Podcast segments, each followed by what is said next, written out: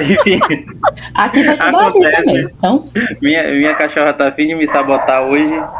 É, Bem-vindos a mais um, psicologia, é, mais um projeto do Psicologia para Chibé, o nosso Papo Chibé, o nosso podcast.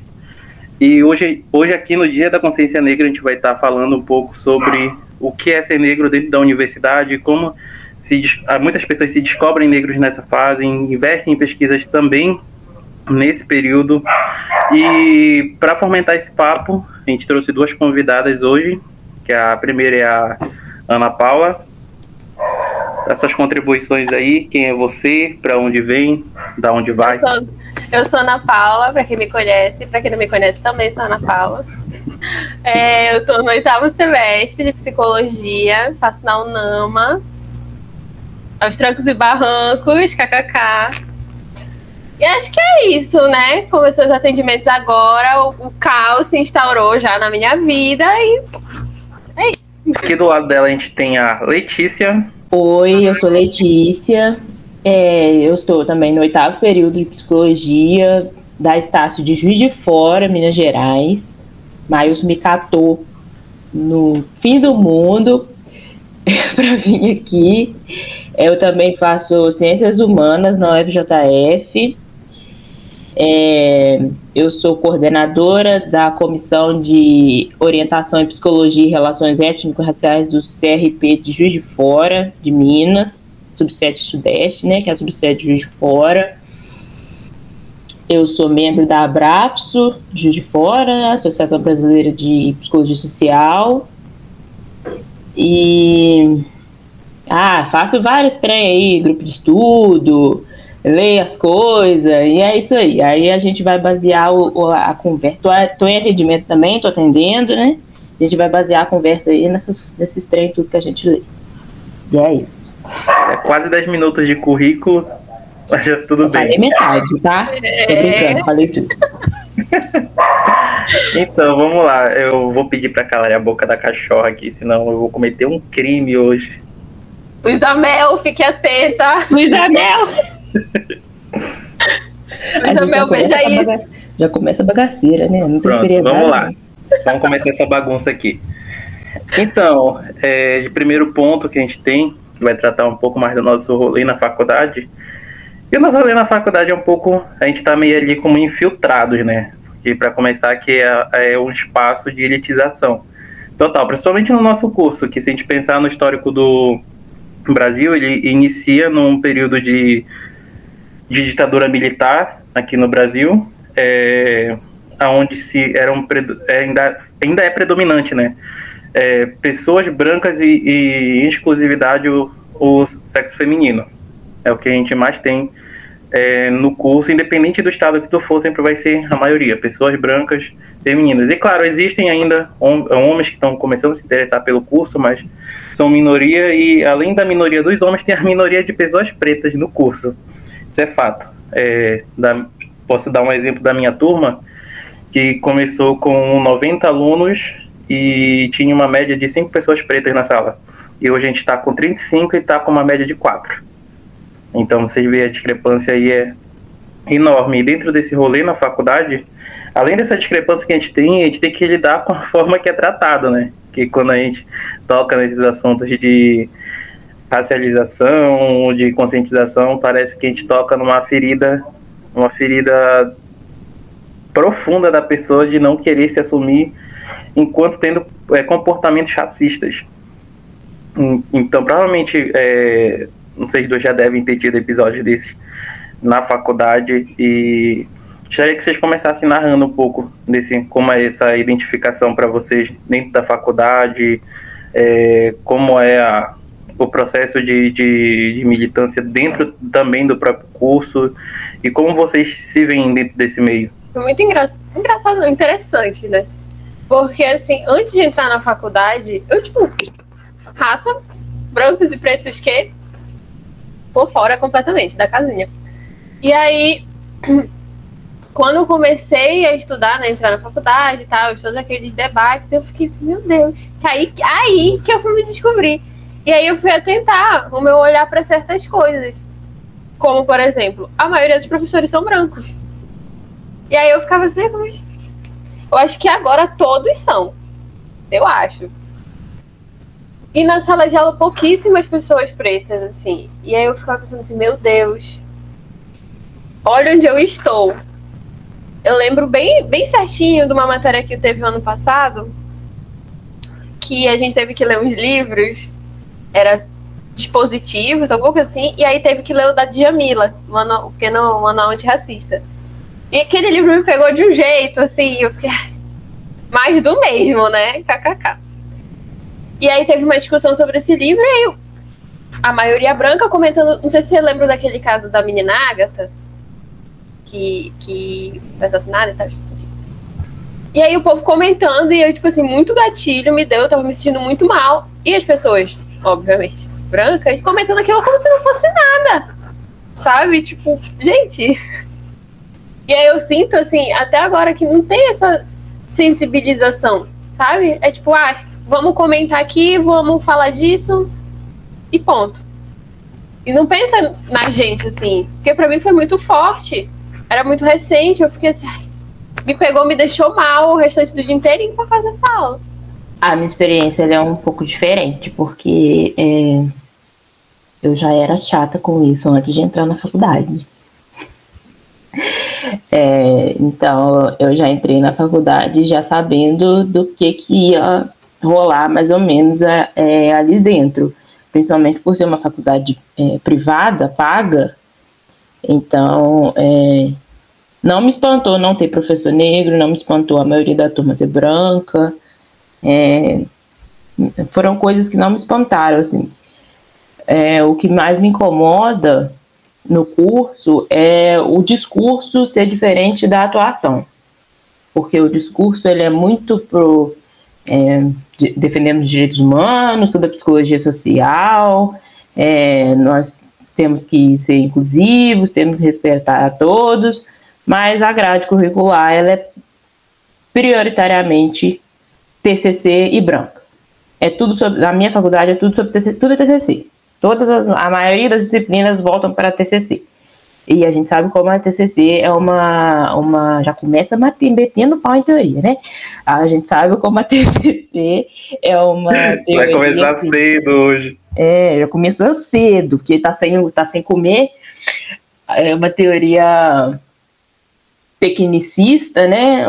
Que, que muito pouco voltada para a questão social e aí a maioria dos professores são da TCC na minha faculdade, a maioria das matérias são para TCC, e tudo muito embranquecido. Às vezes se fala um pouco de gênero, mas também aquela coisa assim, um gato pingado ali, outro aqui. Então, eu já entrei sabendo que era disso, mas até hoje me indigna muito o fato de o discurso ser totalmente diferente da prática. Porque o discurso, no discurso é muito bonito, o discurso ele é maravilhoso. Nossa, nós temos que fazer mundos e fundos. Nós temos que estudar isso e aquilo. Mas se você quiser estudar alguma coisa diferente dessas teorias brancas que eu estou te oferecendo aqui, você que se lasque pro seu lado aí, você que, você que procure que eu não vou te oferecer isso aqui, mesmo que você esteja pagando. E até parece que eles iam dar uma coisa de graça pra gente, já que é uma universidade paga. É, mesmo que você esteja pagando, solicitando uma disciplina, alguma coisa, algum projeto, não terá, porque não é esse o nosso propósito. Então, essa é a experiência básica assim da, da universidade. Então, tudo que eu sei, tudo que eu procuro é de fora. É praticamente uma formação uma segunda formação. É uma segunda formação, é porque metade do tempo é para a faculdade, outra metade é para as outras coisas de fora da faculdade, então é uma outra formação, né? E é, é assim que a gente vai, vai caminhando, assim, com as nossas experiências invisibilizadas, a gente não existe. Na clínica não tem pessoa negra, né? Parece que o negro não existe dentro da clínica. Ele é só um corpo ali que tem uma pele mais escurinha, é, mas parece que ele se comporta da mesma forma que o branco e parece que as coisas que acontecem com ele são as mesmas dos brancos, que não tem uma psicopatologia do negro nessa, na faculdade. É, as pessoas brancas não sabem nem que quais são as doenças que as pessoas negras têm, é, em particular, diferente das pessoas brancas, e parece que trata todo mundo da mesma forma, na, na, na base da, da, da normalidade, né? E é assim que a gente vai seguindo. Então, eu já tive uma experiência um pouco mais, mais diferente também das duas. Porque assim, é... eu, sempre, eu sempre friso muito que eu venho de, eu venho de periferia na faculdade. A oportunidade que eu tenho, eu sempre friso bastante esse pessoal já tá, tá de, tá de saco cheio da minha cara. E, tipo, as escolas que eu estudei, ensino médio é, e fundamental, a maioria eram pessoas pretas, então eu estava acostumado. Para mim era uma era uma vivência comum. E eu tive o estranhamento no meu primeiro dia de faculdade, porque era a primeira vez que eu estava pagando para estudar, até hoje, né, da faculdade particular. Aí eu já, eu já tinha já saí de casa com o pensamento, porra, vai ter um monte de, de filha da puta de, de escola de centros, caralho. E era o pensamento que eu saía de casa. Aí desculpa, o primeiro. Mailson, me desculpa. Não tem problema. Eu sempre falo isso pra você, me desculpa por morar no centro, Mailson. Aí qual foi, qual foi o papo? A, a primeira galera que eu conheci do meu curso era uma galera hippie. E, tipo, mano, eu nunca tinha entrado em contato com, com hippie na vida. E aquela galera ficava falando de positividade, transcendência, ficava olhando pra cara deles. Mano, que porra vocês estão falando? Que mundo é esse? Então, e outra coisa também que eu senti o estranhamento era justamente sobre os debates sociais. Que anterior à faculdade eu tive muito pouco contato, apesar de já, de já ter feito parte de, de grupo social e, e que, era, que tinha um cunho religioso, mas trabalhava muito mais social. Aí, pronto. Aí. Puxando o gancho novamente.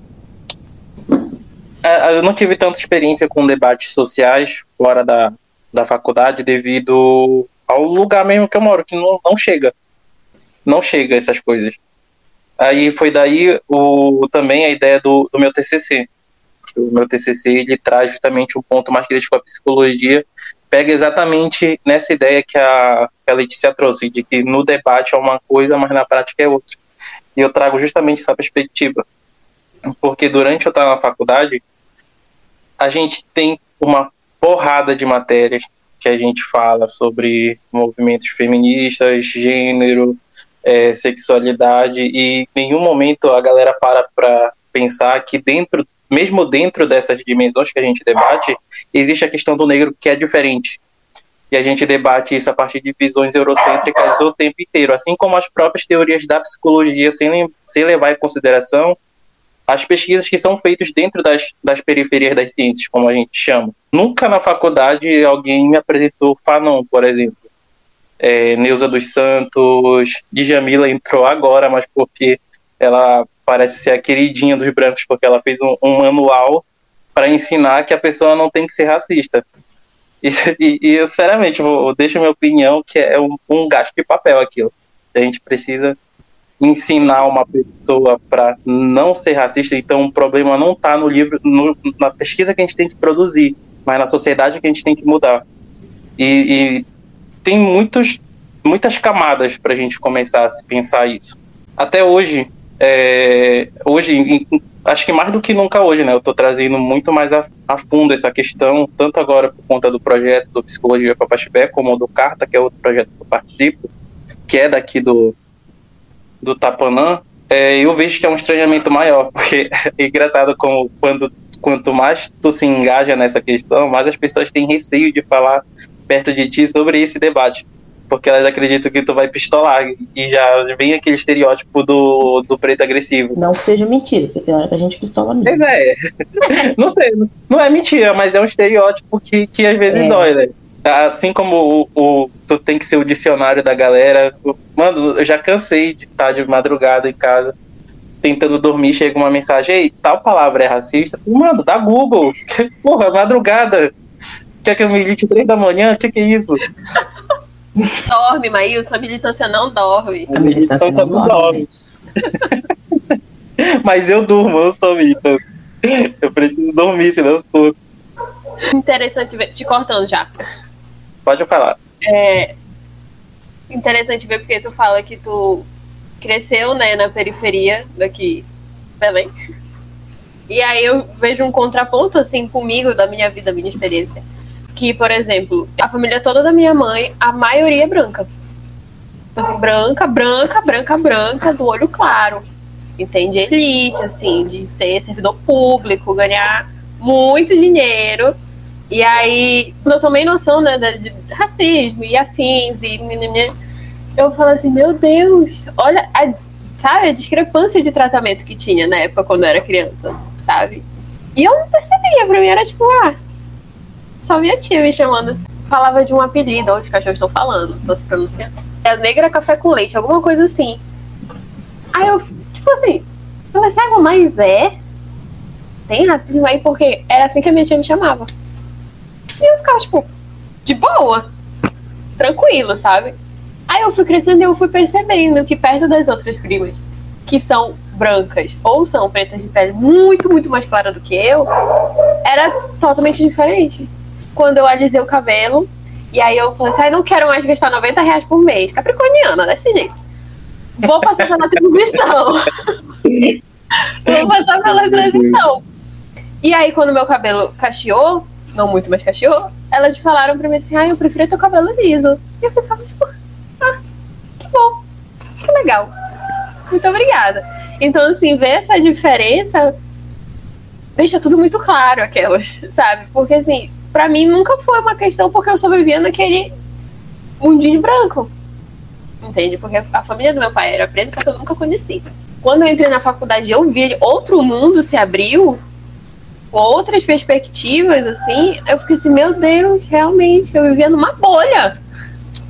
Não que agora eu não viva, né? Mas era bem menor naquela Era época. outra bolha, né? Era outra bolha. Sair de uma bolha para entrar em outra. Sai de uma bolha pra entrar em outra, é isso mesmo. Já trazendo um pouco pro norte, desnortear um pouco a Letícia, tem uma questão que deixa a questão da negritude um pouco mais complicada ainda, né? Porque aqui é uma região onde a gente tem a maioria indígena, e indígenas não são pessoas brancas. Então há uma miscigenação de pessoas indígenas com pessoas pretas e causa uma identificação muito maior naquela no pardo, vamos colocar assim, o pardo que a galera finge que existe, mas não existe.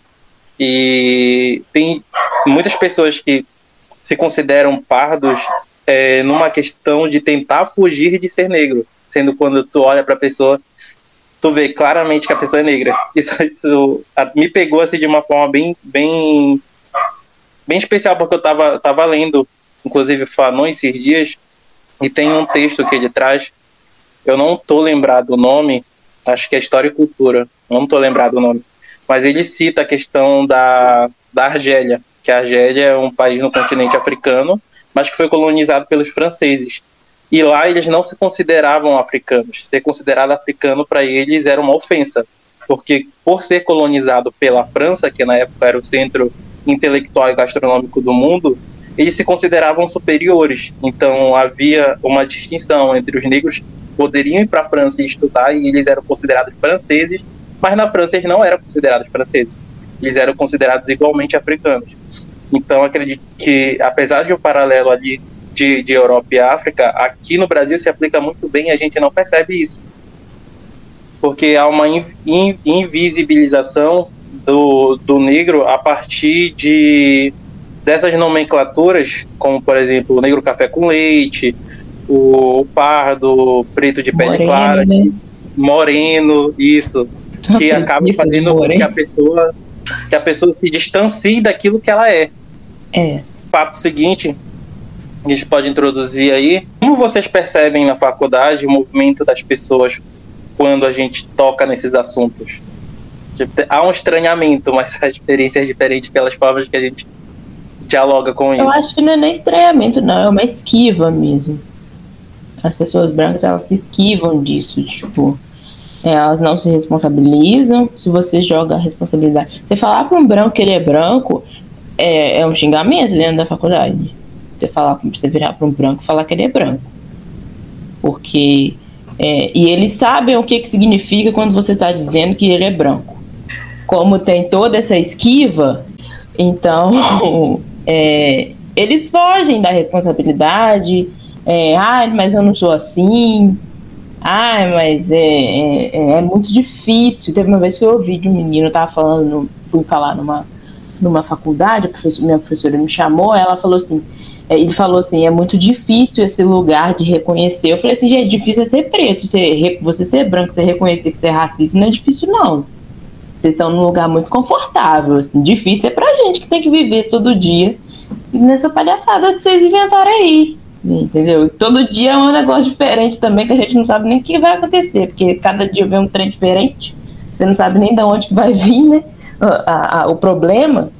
Então, é, eu percebo esse movimento de esquiva. Os que querem falar alguma coisa acabam falando coisa errada, porque não se propõem a estudar de fato, né? Quer ficar naquele, nesse senso comum de ai, somos, to somos todos humanos. É, é, vivemos num país miscigenado e todo mundo tem uma gota de sangue negra no, no, no, corpo. E tem famílias, e tem gente que não tem, principalmente aqui no, no sul e sudeste, tem famílias inteiras que são inteira, inteiras brancas e não tem uma pessoa negra na família. Esse negócio de que ai, todo mundo é miscigenado nesse país é mentira. Algumas mentira. partes do país pode até ter, mas tem famílias inteiras que não tem uma pessoa negra dentro da família, uma pessoa indígena dentro da família, todo mundo branco é, você pega lá a árvore genealógica, todo mundo é branco. Que, que miscigenação é essa? Não miscigenou nada, não, só se miscigenou. Miscigenou um, um italiano com um, um, alemão, só se for. Essa é a miscigenação que eles fizeram. Que preto com, com indígena não teve nada disso. Então, fica muito nesse discursinho raso, né? E, e não quer se responsabilizar. É, se, se vitimiza. Ai, você é muito estressada. Ai, você fala muito sobre isso e, e, parece que sua vida gira em torno disso. Ai, porque você acusa muita gente. Ai, porque não sei o que, uma vitimização. E se esquiva, se vitimiza, tudo para não pegar a responsabilidade para si, né? E quando não quer que a gente ensina também, né? Ai, mas eu preciso aprender, então me ensina. Eu sou professora, porra. Não sou, né? Então, é, é, é complicado, né? A vida, a, gente, a vida da gente é complicada. A gente sofre para fazer a faculdade, ainda sofre para ter que ficar escutando esse tipo de coisa ainda. Das pessoas. Você acaba sendo professor na faculdade. É. É, eu cara. ser professor dos meus professores. Porque, igual minha professora um dia me, me falou que não tem é, livros não tem referência negra recente, não. Não tem referência negra antiga, não. É tudo muito recente. Aí eu virei para ela e falei assim: os livros que eu tô lendo foi eu que escrevi? Porque eu tenho bastante livro aqui. Aí ela, então você me passa depois. Eu falei assim: não, você tem condições, dinheiro, você tem local, você tem é, é, acesso para fazer pesquisa. Eu faço pesquisa você, uma doutora, porra vai perguntar para uma graduanda quais é os livros que ela tem que ler. Pistolou. O auge. O auge. O auge. O auge. É complicado. Ao meu ver, né? Toda vez que veio essa questão racial, foi trazida no meu grupinho da faculdade, foi uma questão tipo assim, ah, ela tá falando disso. Vou ficar calada. Aí cai aquele silêncio assim no grupo, sabe? Tipo, tá todo mundo olhando assim pro outro, esperando passar aquilo porque não quer tocar no assunto. Ainda sobre aquela questão dos textos lá que teve o manual da Jamila, aí tinha um texto lá, era algum dispositivo lá, alguma parada assim, acho que era de maternidade, sei lá, uma parada aí. E aí uma dessas pessoas do meu grupo falou assim, ah, eu me identifiquei muito, porque muitas coisas que tava relatando aqui da, da era tipo contava a história assim de como foi formada a feminilidade, uma parada assim masculinidades e, e machismo e afins. Ela falou, ah, eu me identifiquei muito. Eu falei assim, poxa, bacana. O que eu me identifiquei mais, entre muitas aspas, foi o da Djamila. Esse aí não me doeu quase nada. Aí elas ficaram tipo, acabei caladinha aqui, porque vai que dá merda, sabe? Eu vejo que é, é essa, essa movimentação de tipo assim, vou ficar calada pra não. Não quer estudar, não quer procurar e foda-se sabe? Quer ficar calada para evitar falar merda, né? Eu, eu, sinto que nem é por isso, sabe? É tipo assim, não quero gastar meu tempo com isso. Hum. Entende? É, não é importante, né? Isso, Sim. não é importante. Ai, deixa ela pra lá. Uhum. É coisa dela. Uhum. É isso mesmo. Uhum. Desse jeito. Tipo assim, no, no, no meio da galera que eu ando, vulgo pessoal do Psicologia para Batibé, é, quando, a, quando a gente começa, começou a tocar no assunto, né, mais que anteriormente era eu e o Arthur, agora é mais eu e a Amanda e o Vitor, que são as pessoas pretas no, que estão no rolê. Curiosamente, a, a, os quatro pretos tem na sala estão no meu grupo. A gente brinca, os brancos são a nossa cota aqui, apesar de a gente estar em menor número, mas a gente tem mais poder aqui. Tem que fazer prova. Provar eu falo assim, que brancos só tem amiga. Tenho muitos amigos que são brancos. É, gente, eu não posso falar nada, que eu, tenho, que eu realmente tenho muitos amigos que são brancos mesmo. Não, aí o, o fato entre a gente, quando a gente toca no assunto, por ele já, já um pouco mais. Não digo nem que é mérito, mas é uma obrigação mesmo de compreender um pouco mais sobre a temática de tanto a gente pegar no pé, já sinto uma, uma receptividade para se falar. Tanto que, por exemplo, agora na, que a gente está na semana de psicologia racial, quem está idealizando a semana é eu e a Amanda. E o que que eu fiz? A gente montou o calendário alerta de spoiler aí para ano que vem. A gente montou o calendário de 2022. Aí no mesmo mês de novembro, o que que eu fiz? Eu falei, não, é o seguinte, não tem só que a gente preta falar sobre isso. Eu botei todo mundo, vai estar tá trabalhando a equipe toda e a gente vai estar tá administrando porque é, eu acredito que tem, tenha também um peso um peso importante não só no que a gente fala, mas também de fazer com que as outras pessoas também falem e pesquisem sobre isso. Porque, querendo ou não, há um papel da, da branquitude dentro da luta antirracista. Isso é inegável. Só que aí o que a gente tem hoje em dia é uma. É um. Não, não tá me fugindo a palavra. Está sendo tirado de foco, acho que é assim a palavra sobre o local que eles têm. Tá, tá se mudando a perspectiva. Eles estão achando que eles podem falar como se conhecesse a nossa dor, sendo que na verdade a realidade é outra. Eles podem sim falar desse rolê, mas eles, eles têm que falar numa perspectiva de que ele não vai agredir a pessoa preta que está ali naquele movimento de luta que é muito mais simbólico para ela e não para ele. Ele tem sim que conscientizar as pessoas ao redor dele, mas ele não pode faz, tentar conscientizar uma pessoa preta, porque a pessoa preta já sabe o rolê que ela faz, então ele não tem que agir como o nosso professor, porque ele tá aí, se ele tá fazendo esse movimento, ele tá nada mais do que reproduzindo o eurocentrismo. Além de que há também uma, uma questão que tá, é que se é gourmetizado esse conhecimento, né? Agora as, as classe média e, e alta, com, justamente com esse pensamento que a, que a Letícia trouxe, sobre famílias que têm ou não parentes pretos e tudo mais, eles acham que por ter parentes pretos na família deles, podem pesquisar essa porra e divulgar à vontade. Como se, se eles fizessem parte do rolê. Isso me faz até lembrar aquele conhecido nosso lá que ia fazer um TCC sobre a Ubanda.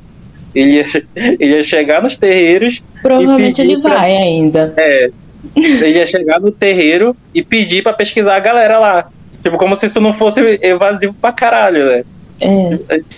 E aí a Letícia olhando pra cara dele, tipo, cara, que porra tu tá falando, bicho? Achando super. Antirracista, né? Não, é, que... nossa, tô ajudando. Racismo nunca nem cometi. Nunca nem vi racismo. Que isso? Meu avô é negro. Ainda botou uma foto do avô no grupo ainda. Coitado do avô. era esse dia foi épico. Coitado do avô. Nem tá, não tava nem sabendo que a foto dele tá rodando no WhatsApp.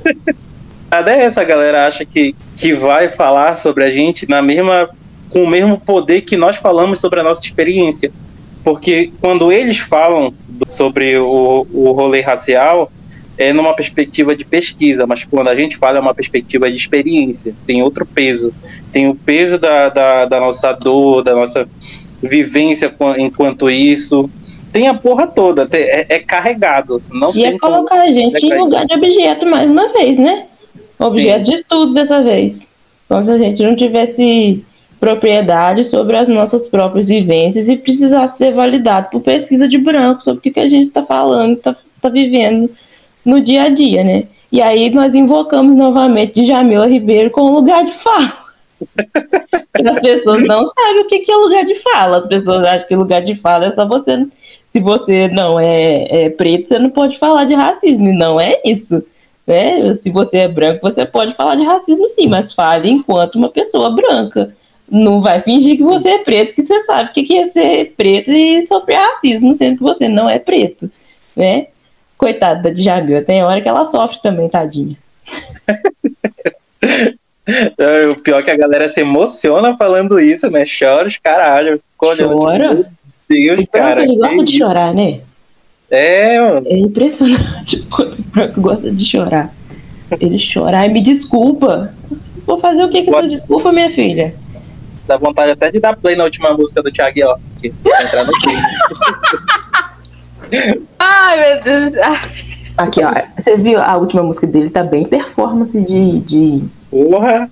De faculdade de artes, né? Cara, eu te confesso, eu não consegui terminar de ouvir. Eu vi a galera falando, mas eu, eu não vi. Aí eu fui ver seis minutos. Eu, caralho, que sofrimento. No eu terceiro vi. minuto eu, eu falei, não. Eu procurei, eu não tive coragem de procurar. O que eu vi foi assim, Instagram, TikTok no máximo, porque gastar meu tempo digitando lá e, e dar dinheiro pra ele. Eu ouvi no Spotify, tava lá. Aí eu fui lá e ouvi. Falei assim, ah, vamos ver o que tem aqui. Eu fiquei assim, ah, que branco, né? Tá bom. Fazer pra próxima. Um pouco esse, esse, esse papo que ela estava falando, que a gente que se colo colocam a, a, gente numa posição de objeto.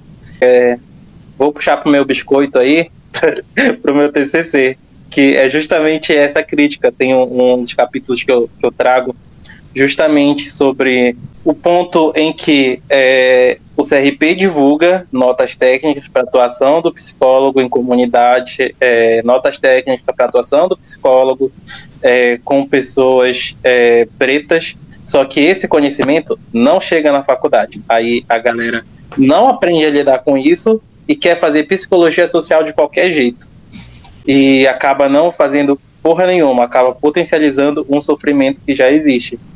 Eu vou, para te ter ideia, se eu jogar na minha sala hoje, galera, quem sabe que existe um manual de, de referência para atuação com pessoas pretas? Vai levantar 10 pessoas de 35.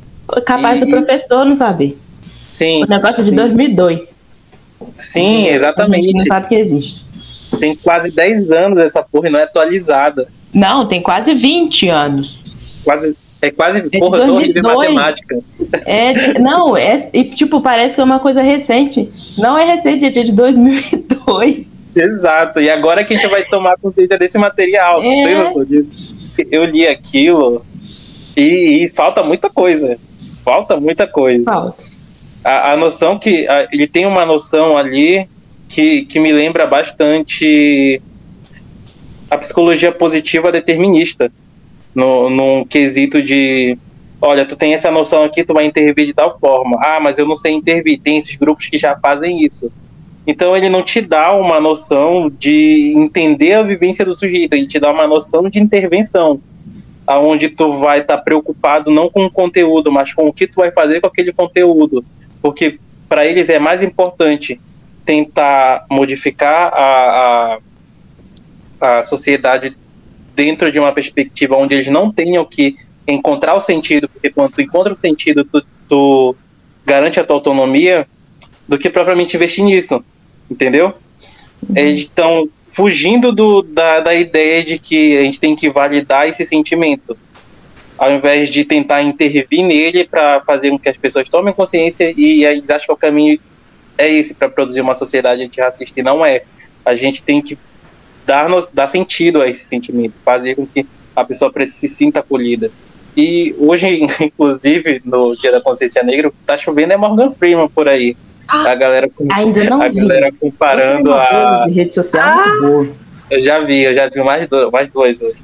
A e a galera é compartilhando essa porra, falando de Estados Unidos e o caralho. E é um tesão absurdo em comparar a realidade brasileira com a realidade dos Estados Unidos. Eu já Puta vi o Somos Todos Humanos hoje. Oi? Eu já vi o Somos Todos Humanos hoje. Eu Somos todos graças humanos. a Deus que eu desinstalei o Instagram pra não estar tá vendo essa baboseira, porque se eu visse, ia ser um surto, um somos surto. todos humanos, somos todos iguais. Teve um dia que eu falei, inclusive esse negócio de todos, somos todos iguais, teve um dia que eu tava, mais uma vez, falando pros outros, que eu sou palestrinha, aí eu estava lá falando, as pessoas me chamam pra falar, então eu vou lá falar. Aí lançaram pra mim essa do somos todos iguais. Eu falei assim, não somos todos iguais. Aí o pessoal regalou o olho assim, assim, não somos todos iguais, pretos e brancos não são iguais, vocês sabem que não são, não somos tratados iguais, não temos as mesmas oportunidades, não temos o mesmo nível de escolaridade, a gente não recebe a mesma quantidade de salário fazendo a mesma função. Então, de onde você tira que a gente é igual? A gente é igual o quê? Não somos iguais. Se eu fosse igual, se eu fosse tratado igual branco nesse, nesse país, eu não tava aqui falando nada para vocês. Eu não precisava vir aqui reclamar de nada. Não precisava aqui falar alguma coisa para vocês, para ver se vocês colocam alguma coisa na cabeça e começam a estudar. Aí, aí o pessoal arregala os olhos quando a gente fala que nós não somos todos iguais, né? Porque ah, direitos humanos, somos todos humanos. Eu já cheguei na palestrinha, o Twitter já, já engata logo, teu cu, e vai daí pra baixo. É daí pra Não baixo. somos todos iguais, gente, não somos todos iguais. Que isso? Ai, a gente não vai chegar nunca em pé de igualdade. Eu não, não sou vai. otimista, não. A gente não vai chegar nunca em pé de igualdade. E que bom também que eu não quero ser igual a branco, não. Mas, assim... tô, tô no rolê do Martin Luther King, I have a dream. Ah, eu... Coitado do Marte. Tadinho eu não tenho Martinho. mais Dream, não. Não tenho mais. Tadinho do Martinho. Não tenho mais Dream, não, porque olha. Cada dia mais eu sinto que a gente tá mais afastado dessa igualdade. Seriamente, tipo. Ai, meu Deus. Independente tá, de 2022, a gente vai estar tá mais afastado ainda. Ei. Se ninguém fica ligado. Trazendo, trazendo uma perspectiva aqui política, a gente está num governo fascista que já não valoriza isso. Aí a gente vai entrar em 2022 com a única esperança o governo do cara que mais matou preto. O, o país evoluiu, evoluiu, mas matou gente pra caralho. E, uhum. e, ninguém tá pensando nisso. Aí ele vai e pega o, o maluco lá que roubava merenda de criança pra ser vice. Porra! A é... gente tá lascado. Fudido. Estamos tudo lascado. E é a melhor perspectiva que a gente tem. Exatamente. E se tu criticar, parece que tu tá sendo um dos defensores da terceira via. É isso que é, é o papo. Tu não pode criticar o cara, mano. Tem que ter muito cuidado com quem que você vai fazer essa crítica, né? E como que vai fazer essa crítica também. Eu faço Porque... de toda forma. Ele é um bosta. Só isso. A pessoa vai ficar puta do mesmo jeito. Eu já, comigo. eu já, eu já pego, a, eu já assumo a posição de que com bolsonarista eu sou PT desde criancinha. Com petista eu mando PT tudo tomando cu. Agora, se for com bolsonarista, eu sou PT desde criancinha. Que isso? Daqui a pouco eu tô me afiliando ao partido. Porque com esse tipo de gente não dá pra ter, não dá pra ter é, conversa, então tem que bater logo no, no, no, jeito que eles entendem. É isso mesmo e acabou. Mas com quem dá para conversar, a gente faz a crítica. Agora, com quem não dá, hum. Você faz muito tempo que eu não dialogo com o bolsonarista, então. Eu acho ah, que é porque eu, eu tô com. Eles tô com muito sangue realidade. quente. Eu tô com sangue quente muito alto esse, esses tempos agora e eu sou capaz de agredir alguém. Então. É. Infelizmente, eles estão dentro da minha bolha. Inclusive dentro do curso de psicologia, que na minha turma tem um monte. Sim. Ei, fizeram, Sim. fizeram uma limpa na minha sala. Tem na tua, Paula? Sim. Gente, em 2018, Sim. a gente no meio de uma aula de psicologia social. Aí não sei como foi. Ah, pintaram uma, um papel lá, trabalhos, com a bandeira LGBTQIA. E colaram no quadro, escrito ele não, né? Ao redor assim, do ele não. Aí começou a discussão. Aí o professor perguntou assim: alguém aqui da sala vai votar nele? Prontamente. Né? prontamente uma mulher foi lá e fez assim: Eu vou votar. Gente, sem brincadeira, o jeito que ela levantou a mão, parecia que ela tinha ganhado na Mega Sena. Sem brincadeira. ela, eu vou votar, porque eu acho que o Brasil precisa de algo novo. Todo mundo da sala ficou assim. Ela, sem acreditar. O que, que tem de novo numa pessoa que está há 25 anos na Câmara de, de, dos Vereadores do Rio de Janeiro fazendo porcaria nenhuma? Aí o professor olhou para ela assim: Tá bom, gente, vamos todo mundo embora? Já acabou a aula, vamos embora, vamos? vamos todo mundo para suas casas? Aí, eu acho que foi no começo desse ano, no final do ano passado, em uma aula, essa mesma pessoa me vem e fala assim: Ah, porque eu nunca acreditei que ele ia ganhar. Eu quero o nome depois no meu privado. Quero rir também. Me dá até coceira, ó, a lei já batendo. Eu fiquei assim, por que então vota? Sabe? A minha. Ela não é da minha turma, não. Ela é um período a mais. Teve uma mulher que fez até festa com. com... Caralho. Ela é branca? Ela é branca? É óbvio que é. Brega. Mas tem preto também. Brega. Tem preto também. Mas ele é pastor. Tem preto pastor que é bolsonarista. O nome disso é cringe. Esse é o nome. Eu fiquei assim, gente, é feio, né? Eu- Eles têm um problema estético também, não é só ético, não é só moral, não, é estético também. São brega, são brega, não tem tempero, não tem o gosto, entendeu? Não É, tem o molho, Não tem o olho. Te falta drip, negrão. te falta drip, negão. Cara, na minha sala, eu dei, eu dei a sorte de não ter, inclusive na época da, da, da eleição para Você prefeito. tá muito privilegiado, sai daqui. Mano, eu tô te falando. Mas só que aí eu sou privilegiado em alguns pontos e outros não, porque na minha própria sala eu já vivi sobre o estereótipo do negro agressivo. Tanto que acho que foi ano. Não, foi agora no primeiro semestre. Em- entre um atendimento e outro, eu tava lá na sala de estagiários. E tem pessoas na minha sala que até hoje nu- nunca falaram comigo, nunca sentaram para trocar uma ideia comigo. Por conta de coisas que aconteceram no início da graduação. E início da graduação a gente é meio sem noção mesmo. É novo, né? É, a gente é novo, cheio de O cérebro não esperança. tá formado ainda, não. é verdade. Tá, tá saindo do feto naquele momento. A energia de calouro também é complicada. É. Eu sentado, eu sentado lá, é, virando uns livros.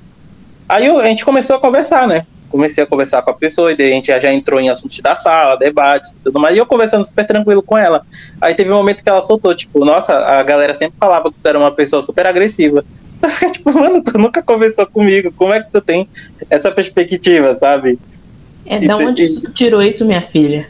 Exatamente, tipo, tá certo que eu, que eu sou incisivo nas coisas que eu defendo, mas não é por isso que eu vou te tratar mal se tu vem falar comigo, entendeu? A galera acha que eu, que eu trato com agressividade tudo. Sendo que, na verdade, eu tenho agressividade no discurso, mas eu vou até a última instância do diálogo. Quando chega na última instância do diálogo é quando eu já tô estressado pra caralho. Aí eu já desço pros palavrão a porra toda. Aí já parte pra ofensa, né? Pra degradação. Eu não, eu, não pre- eu não presto pra discutir, porque eu só paro quando eu ofendo a dignidade da pessoa. Meu Deus. Aí, aí depois eu paro, fico, agora eu tô satisfeito. Debate não tem nenhum, né? É só ofensa. Eu Vou baixar o cortisol, tudo bem. Mas aí, a- o que, que a gente tava falando? Ah, sim, sobre os bolsonaristas na sala, lembrei. Na minha sala eu tive a sorte de, de ter, eu acho que três, e as três vazaram. Uma foi logo no início da faculdade, ainda tava começando esse movimento. Eu cheguei sete da manhã, que é o horário que eu costumo chegar na faculdade, e ela tava falando de que na ditadura é, era tempo bom, que ninguém era roubado, os caralho. Eu olhei aqui, o sete da manhã, eu falei, ai garota, vai tomar no teu cu. Saí da sala. Eu nem sabia quem era Bolsonaro naquela época. Aí. Quem foi a outra Ela já- doida? Ela já tava dando os primeiros indícios. Vocês que não Ah, na vida. É, sempre tem sinais. É igual relacionamento Inclusive- sempre tem sinais, a gente que não vê. Inclusive, não querendo julgar uma área, mas ela hoje em dia tá organizacional. E eu fiquei sabendo que, ó, tá pipocando na organizacional. A organizacional tá cheia, né? Ela tá, tá bombando. Aí Ótimo. teve, teve, teve uma menina que é. Cara, era muito engraçado, porque a gente sempre achou ela muito estranha.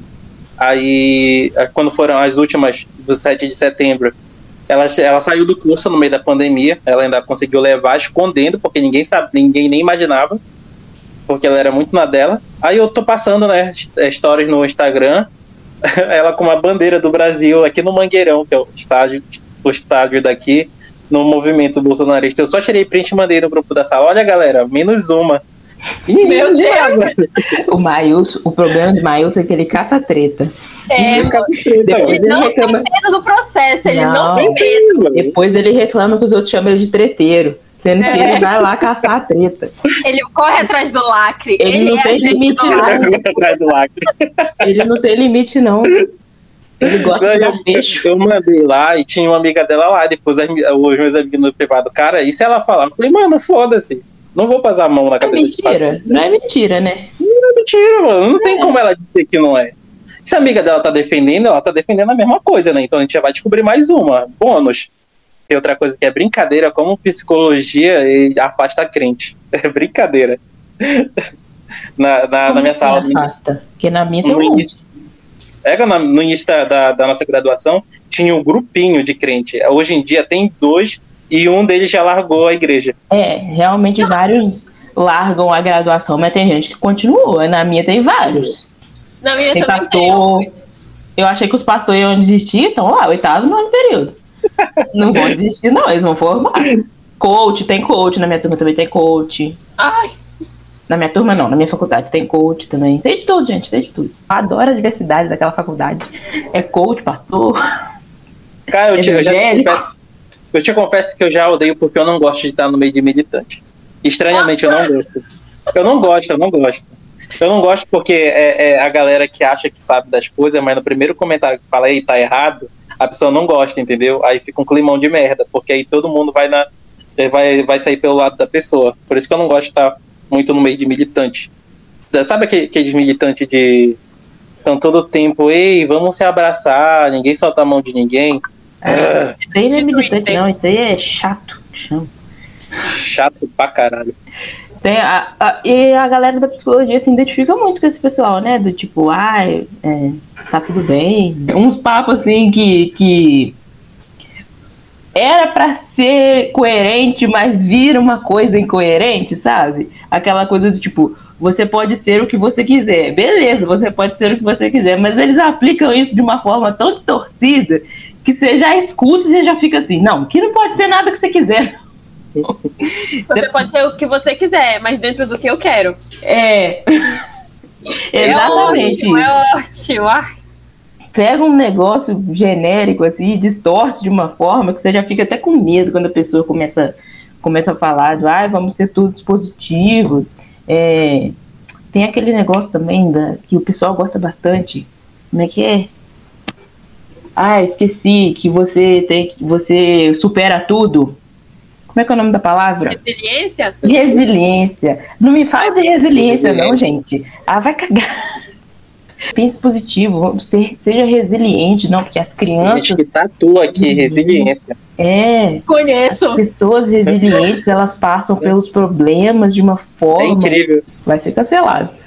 Eu não tenho medo de cancelamento, não. O cancelamento Preto já nasceu vem. cancelado. Que, que eu vou ter medo cancela ele é Deus. O E o banco, como já dizia Jojo Quem me, Todinho. quem me cancela é o banco, né? Quem cancela a CPF é o CV. Bem Vai capitalista. Credo. E a PM também, não vamos esquecer. É, mano, pelo amor de Deus. É, faculdade me lembrou. Eu tava até conversando isso ontem, eu acho, com, com os meninos do curso. ai, A ai. gente teve uma professora aí. Cara, As coisas que eu tomara, vi. tomara que ninguém conheça ela assista, porque ela é meio famosinha, mas vamos lá. Hum, meu Deus. É, o que que, o que, que rolou? Ainda bem que nem dessa região eu sou. Ai, mano. O que, que rolou? A gente, isso, no meio da pandemia, a gente estava tendo uma matéria de tópicos integradores, não vou falar qual era, se não acusa. Aí, Quem sabe, sabe. quem sabe, sabe. Aí, qual foi o rolê? Ela foi a única professora que trouxe uma aula sobre é, pessoas negras para a faculdade. Eu já tava meio tipo, porra, ela vai chamar um convidado, né? Porque a professora é uma foi a quatro. Não, não chamou, chegou lá, resolveu dar aula. Aí eu já fiquei, "Bom, vamos ver até onde esse Chernobyl vai, né? Aí eu, eu conversando com com meu amigo no privado, o Arthur. E a gente, Não tipo, tem cara, nenhum. e eu falei pra ele, tipo, cara, vamos ver até onde vai a audácia dela. Até então não falou nada de errado. E a gente entrou num debate bem bacana lá. A gente conversando, os caralho, aí eu aí no meio de um debate, não lembro como a gente chegou nisso. Eu trouxe a perspectiva de que a profissão de empregada doméstica ainda é um resquício da servidão, do, do- da galera da escravidão e tudo mais. Você entrou nisso? Eu entrei, eu tava muito profundo o debate. Eu pra te ver, tá- aprofundou num nível. Quando eu terminei essa fala, ela me abre o microfone pra falar, ah, então eu não posso dar um emprego pra mulher porque ela é preta. Eu fiquei tipo, meu Deus, o que que essa mulher tá falando? E ela com depois eu entrei, eu entrei num limbo que eu fiquei tipo, caralho. E ela começou a super definir esse papo. Não, as pessoas têm que se empoderar sim, mas elas vão fazer isso de emprego. Se eu tô oferecendo um emprego, por que, que, que eu não posso contratar ela? E eu, tipo, cara, eu nem tava falando disso, sabe? E, e, e no final eu- ela fez que eu saísse como errado da situação. Como se eu estivesse falando para não contratar mulheres pretas para serem empregadas, sendo que a perspectiva era totalmente outra. E, A e no privado. não é essa, né? E o, privado, meu amigo, me acalmando, tipo, calma, cara, não vai xingar ninguém. E eu doido pra ligar o microfone e falar, caralho, eu não tava falando isso. E, cara, Foi Ela o que eu falei. machista. É, foi o que eu falei. Pega um, pega um, um, um, discurso, né, e subverte ele de uma forma que fica com uma coisa inviável, assim, de se discutir. Porque começa a virar discurso de, de sei lá, vira uma psicose que você não consegue. você não consegue tratar aquilo ali, você não consegue manejar aquilo ali, porque a pessoa tá. A pessoa tira argumento, ela cola dois argumentos, três argumentos, que não faz sentido nenhum. Você vai argumentar o que ali se o negócio não faz sentido? Então, assim, é melhor fechar e ir embora mesmo, porque não tem. Depois desse dia, eu nunca mais entrei numa aula dela. Não nunca mais entrei. Lugar nenhum, não chega a lugar nenhum. Cara, até, até hoje a galera lembra de, desse surto que eu dei, porque eu tava, tava no grupo falando, esse caralho tá ficando doida. Ela acha que sabe de tudo. Comecei a soltar a porra toda lá. Muito puto, muito puto. A questão é precisar de uma empregada doméstica, né? A pessoa já vira por ah, não pode dar emprego pra pessoa. Sim, cara, você vai estar tá dando emprego pra pessoa, mas da onde que vem esse histórico todo desse país precisar de empregada doméstica em toda casa de classe média? Que tem, que você não consegue cuidar dos seus filhos, você precisa contratar uma babá, é, é, você não consegue lavar sua privada, você precisa contratar uma pessoa negra para lavar sua privada, porque não contrata gente branca, não, contrata gente negra para lavar sua privada, para limpar suas tuas sujeiras. Né? Na pandemia, vem e coloca o negócio como atividade essencial, porque a pessoa não consegue pegar um mop e passar no, no chão. Entendeu? É, é, essa que, é essa que é a discussão. Não se vai dar ou não emprego para aquela pessoa. Você está oferecendo emprego mesmo, então dá o um emprego para a pessoa. Mas por que, que você precisa desse, dessa função dentro da tua casa, né? Por que, que tem tantas pessoas nessa, nessa posição de não conseguir um emprego melhor e precisar ficar se sujeitando a limpar a privada dos outros? E não tem uma, uma perspectiva de, de, de emprego melhor que em outros países nem existe. Porque em outros países, por exemplo, uma, uma pessoa que vai ser uma, uma empregada doméstica, ela cobra muito mais caro do que o salário mínimo, porque é muito mais caro do que, do que você pagar essa micharia de que, que se paga aqui por um, por um serviço que não é essencial, né? Então, as pessoas, o serviço é mais valorizado. Mas aqui não, como a gente tem essa cultura de, de, de, de essa cultura servil, né? De, de trabalho é, manual, trabalho braçal ser desvalorizado, então as pessoas recebem nada por um serviço que, a, que você mesmo poderia estar fazendo, né? Sim, eu lembro de uma é vez, eu lembro de uma vez de um, que num desses debates sobre ainda esse tema, eu tava, eu já estava estressado com o debate, né? Aí eu, eu soltei uma frase que até hoje me lembra. Se você precisa de alguém para limpar tua cueca, só mostra o quão incompetente tu é. Aí Aí um dos falando, ah, mas e, e, se eu tiver uma casa grande? E tu tá com, comprando uma casa grande para compensar a falta do pau pequeno que tu não tem, mas só mostra que incompetente tu é. Tá vendo, Maílson? É aí que você perde o ponto. Eu, eu, eu, perco a linha, eu perco a linha. É aí que você perde a linha, ah? Meu pai, não dá, não, não consegue passar pela minha cabeça que a pessoa escolhe ter uma casa, ser uma pessoa independente, com um emprego, com uma família, e não consegue dar conta disso. E precisa contratar outras pessoas para isso. Parece não me desce. Cada vez que eu. Pra te ter, os meus amigos sabem, principalmente os que andam comigo, que quando eu vou na casa de algum deles, eles normalmente não têm mais um, um ou dois tem, empregado. Cara, eu não consigo me sentir à vontade. Não consigo. É não, estranho, eu, não, né? eu nem fico na, no local por muito tempo. Acho que tem, tem, um, tem um amigo da faculdade só, que eu fui na casa dele umas duas vezes só. As duas vezes que eu, que eu fui lá, a primeira vez pediram para ela me dar água. Eu falei, não, eu consigo pegar água. Não, precisa disso. E, e, na segunda vez eu cheguei, eu vi que ia repetir. Eu falei, não, então, tô, tô ocupado aqui, preciso resolver outra coisa. Meti o pé. Falei, cara, não, não dá. E, e quanto mais tu fala, mais a galera acha que tu tá pistolando por, por coisas fúteis, porque eles acham que a independência dá um emprego para uma pessoa, mas não leva em consideração, às vezes, as condições que a pessoa tem que submeter para esse emprego. E no, nesse diálogo a gente acaba entrando em perspectivas que são análogas à escravidão novamente. Tanto que a gente pegar, por exemplo, históricos aqui do Pará mesmo, é o estado que mais cresceu em, em prisões por trabalho escravo nos interiores, que é onde mais tem áreas de áreas de, de mata, onde a galera desmata para fazer plantação, e no lugar de contratar pessoas pela forma pela forma legal, acaba pegando pessoas que não têm mais, já estão beirando a fome, que não que se veem ali sem escolha e que vão topar aquele trabalho, e oferecendo um trabalho análogo à escravidão. E a galera trata isso, vê na notícia, acha absurdo, mas não percebe que está reproduzindo isso no seu dia a dia. E o quanto isso é, isso é problemático. Não entra na cabeça, às vezes, que tu parar para pensar por que, que a maioria dos garis são pretos é um, é um retrato da nossa sociedade. Por que, que a maioria das empregadas são pretas? Porque a maioria dos motoristas são pretos? Porque refletem uma servidão e geralmente as pessoas que consomem isso são pessoas brancas. E ninguém para para fazer essa análise, sabe? É, é, é bizarro, é bizarro olhar para essa galera dessa forma. Tá confortável, né? Enquanto as pessoas negras estão ali ocupando esses lugares de, de pouco acesso, tá muito confortável para brancos hoje, né?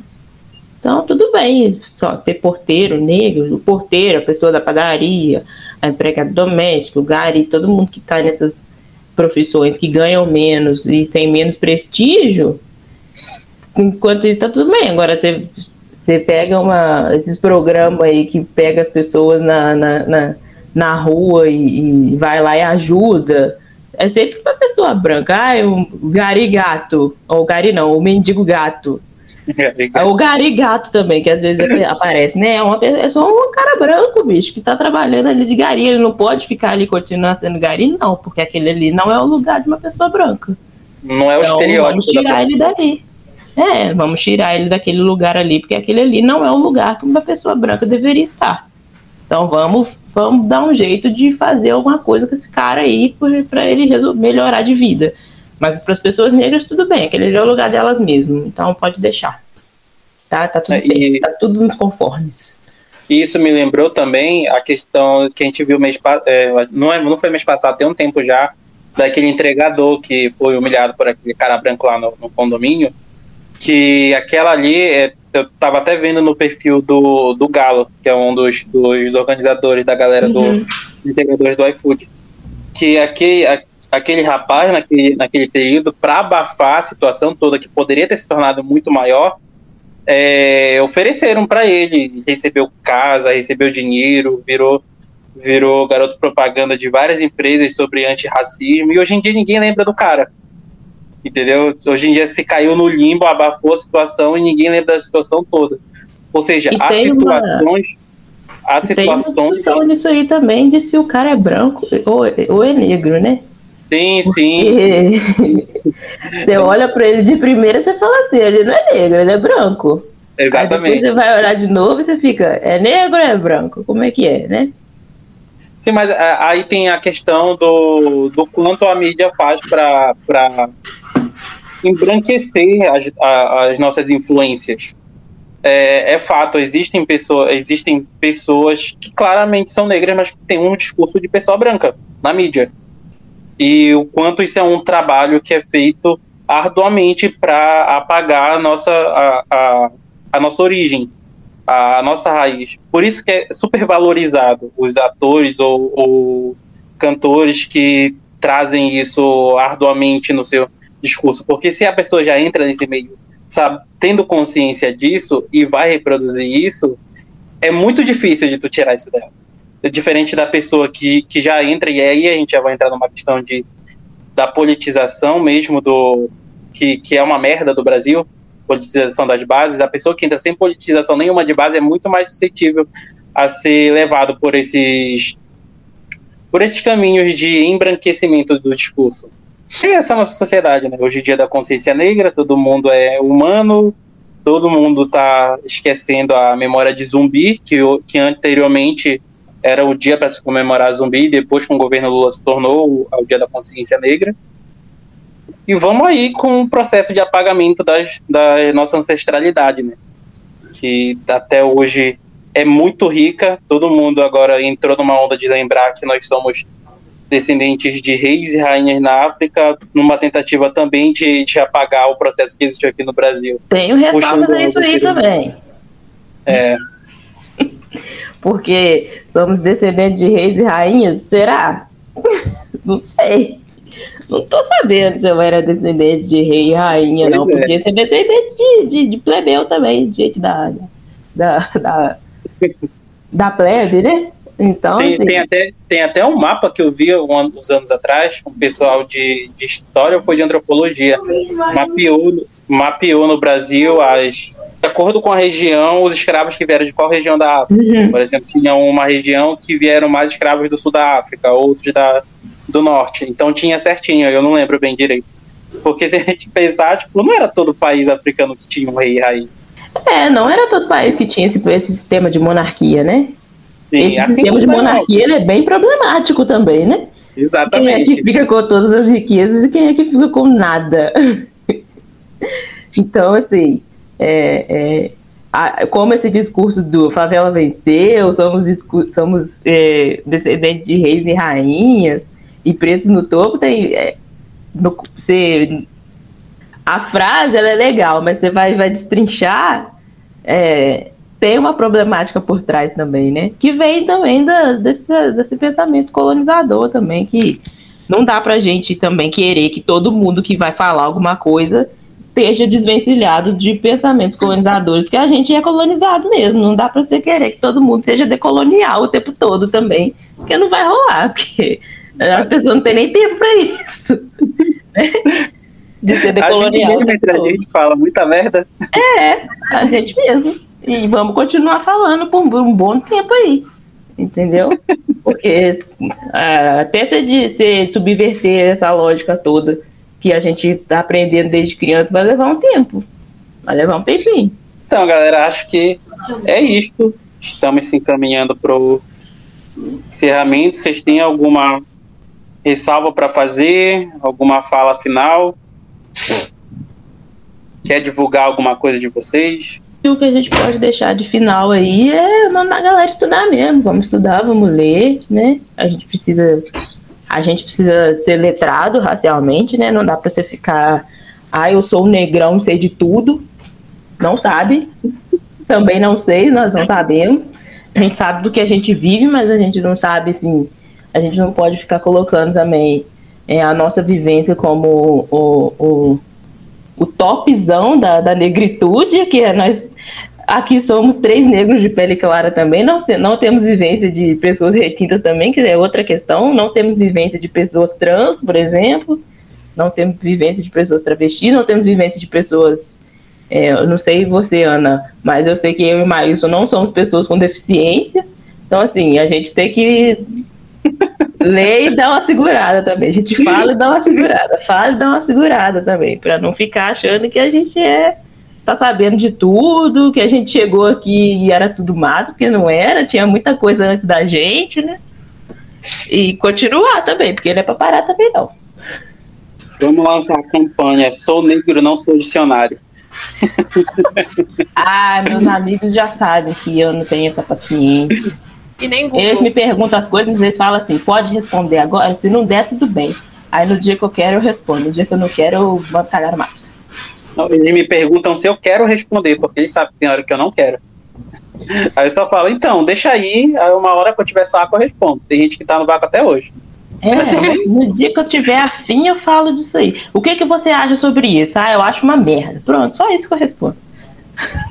É ruim. Nossa, é ruim pra caramba. Não, não Me tem, pede vai procurar, vai pesquisar. É, vai pesquisar, cara. Gente, é um site muito bom. Um site muito bom para pesquisa é o Google. Pouco conhecido. Usa. É bom. Tem que fazer um filtro também, porque nem tudo que tá lá presta também. Então você faça seu filtro aí.